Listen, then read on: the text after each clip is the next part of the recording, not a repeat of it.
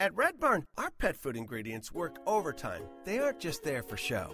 Dandelion greens work to maintain a healthy digestive system. Salmon oil works to enhance the immune system. Green lipped mussels work to support joint health. These hardworking ingredients support your dog's active, healthy life. Look at the label. We want you to.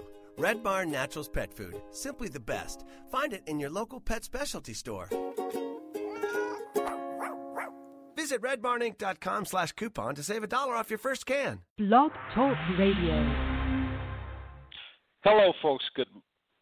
I was going to say morning. Good afternoon. It's Danny Tisdale, and it's a Danny Tisdale show. And of course, we are going to talk about Harlem as we always do on this Saturday. And I hope you're doing as well as I am. I have my tea right here. I've got a great guest that we're about to speak to. But you know, as usual, I like to tell you what's going on in Harlem and what's going on across our platforms and especially our website, harlemworldmag.com.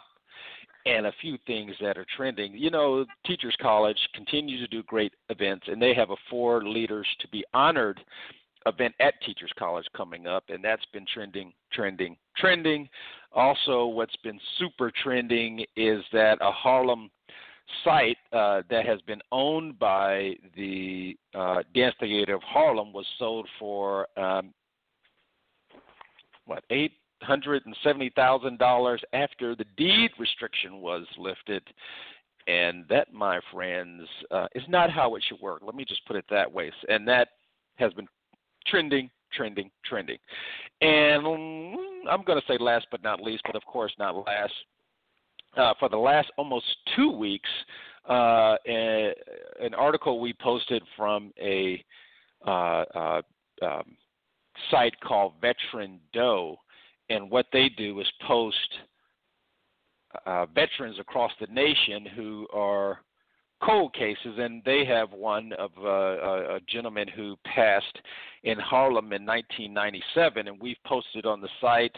It's a little strong one of our strongest posts we've posted ever because it shows this gentleman's face uh, as he passed uh, uh, after being, of course, cleaned up by doctors. But uh, we're trying to find this man and uh, help this site find him. Um, even though he passed in Harlem, we want to kind of complete this cycle and and have him go to rest. So that's uh, a couple, uh, maybe should I say, a few of the trending articles on the site.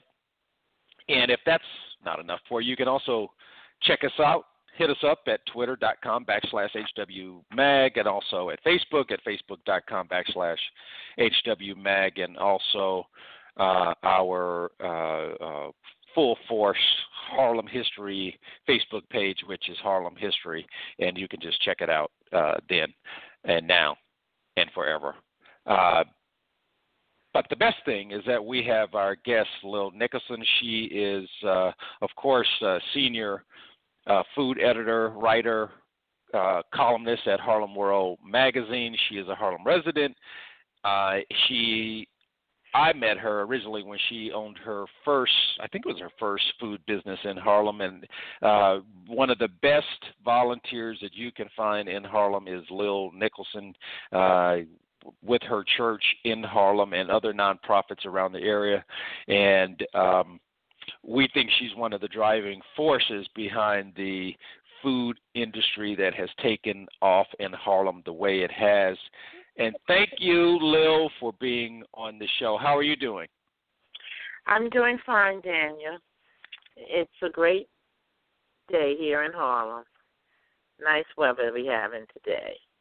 So I, I've been out enjoying it earlier I love today. It. Yeah. Well, and and I I thank you for taking time out of the day uh, with that beautiful weather. I know it's pulling you out there like a magnet. So I'm glad you're taking these minutes to uh, spend with uh, with us. Uh, and so let's get started. I wanted to ask you initially, you know, just right from the start, uh, uh, besides you, what has been the driving force uh, of this, uh, you know, food revolution in Harlem? Well, I have to tell you, when you said that, I started chuckling. Um, I think that it's been the restaurant owners as well as the chef owners uh, who Mm. are making a difference when it comes to the diversity of the food choices that are now available within the Harlem community. Uh, there has been a lagging, though, when it comes to getting quality and fresh Hmm. produce and I'm going to say meats uh, as consumers to Harlem residents. It is an area that you have to be willing to travel to get necessarily the best price or even the best quality products. Um, not enough of Huh. us utilize our farmers markets Okay. and, right. and, and, Well, and the services that they Well- provide. Yeah, a little, but I thought that we had. Let's see, best. I, I mean, you know, no. um you know, it's not a judgment on you know best uh, market. I think the name of it is of uh, on uh, St. Nicholas Avenue. Um, I uh, go there. We had Fairway. Fairway. Um, On the, I uh, west side. travel to the Upper West Side to the Whole Foods, although we'll have one um, by the signs that are up that I see in the windows when I pass by the construction site uh, on 125th Street and Lenox. Um, Whole Foods will be opening up at that location. Uh, it said in early 2017. And Right, certainly right. they will also expect, but also the price of the but the prices that are going to be displayed in that Whole Foods is not going to be anything less than what you're paying at the Union Square or the Columbus Circle stores or the one on the Upper West Side, 197. Well, you know, Lil, we've posted some articles where uh, they're um talking about uh, having a, a, a new separate area where uh, an area, a separate area might be the wrong words to use, but a new area where they will have, um, you know, competitive prices that are competitive to Harlem. Well, something that I went to about a week ago, which I'll be writing a story on um, during the month, is on the Harlem food vendors that Harlem Park to Park, along with the Columbia um, Small Business uh, Consulting Office, uh, put together showcasing new vendors from Harlem who are looking to get Mm. their food products into Whole Foods and other establishments as well too. Um, and they had a, a food vendors fair, and which was excellent. And so it's good to see that Harlem Park to Park is also involved in helping, and as well as the Small Business uh, Development Corporation that's there at Columbia University.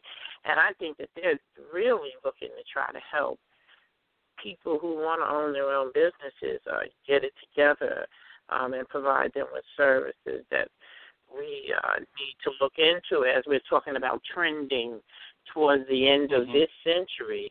It's one of the areas, not only just the food business, but it's also owning our own businesses within our community uh, specifically, and definitely and anywhere else we so choose to own them. But we've got to get into being more of a of a owner and less of just being the customers within Mhm, Harlem. And I think that for our young people, that that's the area that, as we talk about what trends, we need to encourage our youth to think about su- pursuing, uh, owning their own, and not always being employed. There's nothing wrong with being an employee, but if you can reach for a, higher goal and attain it, and if we can encourage them and give them the backing that they have, um, being an employee should not be our only option in the 21st Right. century. Right.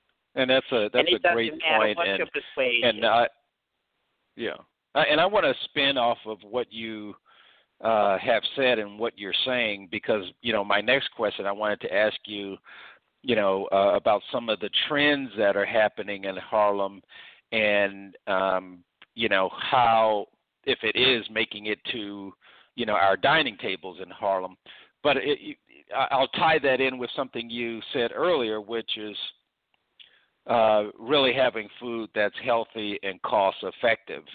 It, it, you think that there's a way of um, tying those two together in, uh, as a business, and and that's where some of the farmers markets, of course, are filling some of that gap.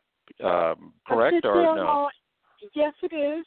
Um, but getting the word out to us as as as community residents that we need mm. to stop buying into the we don't have time to mm. we're going to make the time to make sure that we, we're putting healthier food options that we're teaching our kids about eating fresh vegetables and fruits and and less on the sugary products and and we have to steer them in a way that they're fit for the fight of life. And what we're seeing, they say that the youth of today may actually have a shorter life expectancy hmm. than their parents, and that should be that's our fault because we've served them so much processed food. Right. Right. And, and and taught them, haven't taught them how to cook. You one of you one of your questions to me um when we were talking earlier was um why do I think uh, there's been a blow up in food the way it has in Harlem, and it's because look at the, all of the millenniums of various uh, ethnic backgrounds and and and sexual um, orientations that are now living in Harlem. They were raised by people who didn't teach them how to cook. They eat out, and so the dinner market here in Harlem is just I think very uh, healthy and prosperous one. I've seen places that have tried to have lunch have had cut that out. So I don't think that they've developed necessarily a flair for how to um, successfully establish a breakfast or even a lunch uh, at I'll say within the Harlem restaurant industry. There are a few places that have had it, will continue, um, and there's definitely a price war at it. But for me, someone who's into the food, the lower the price that I see, I, I start wondering about the quality of what you're offering up to me.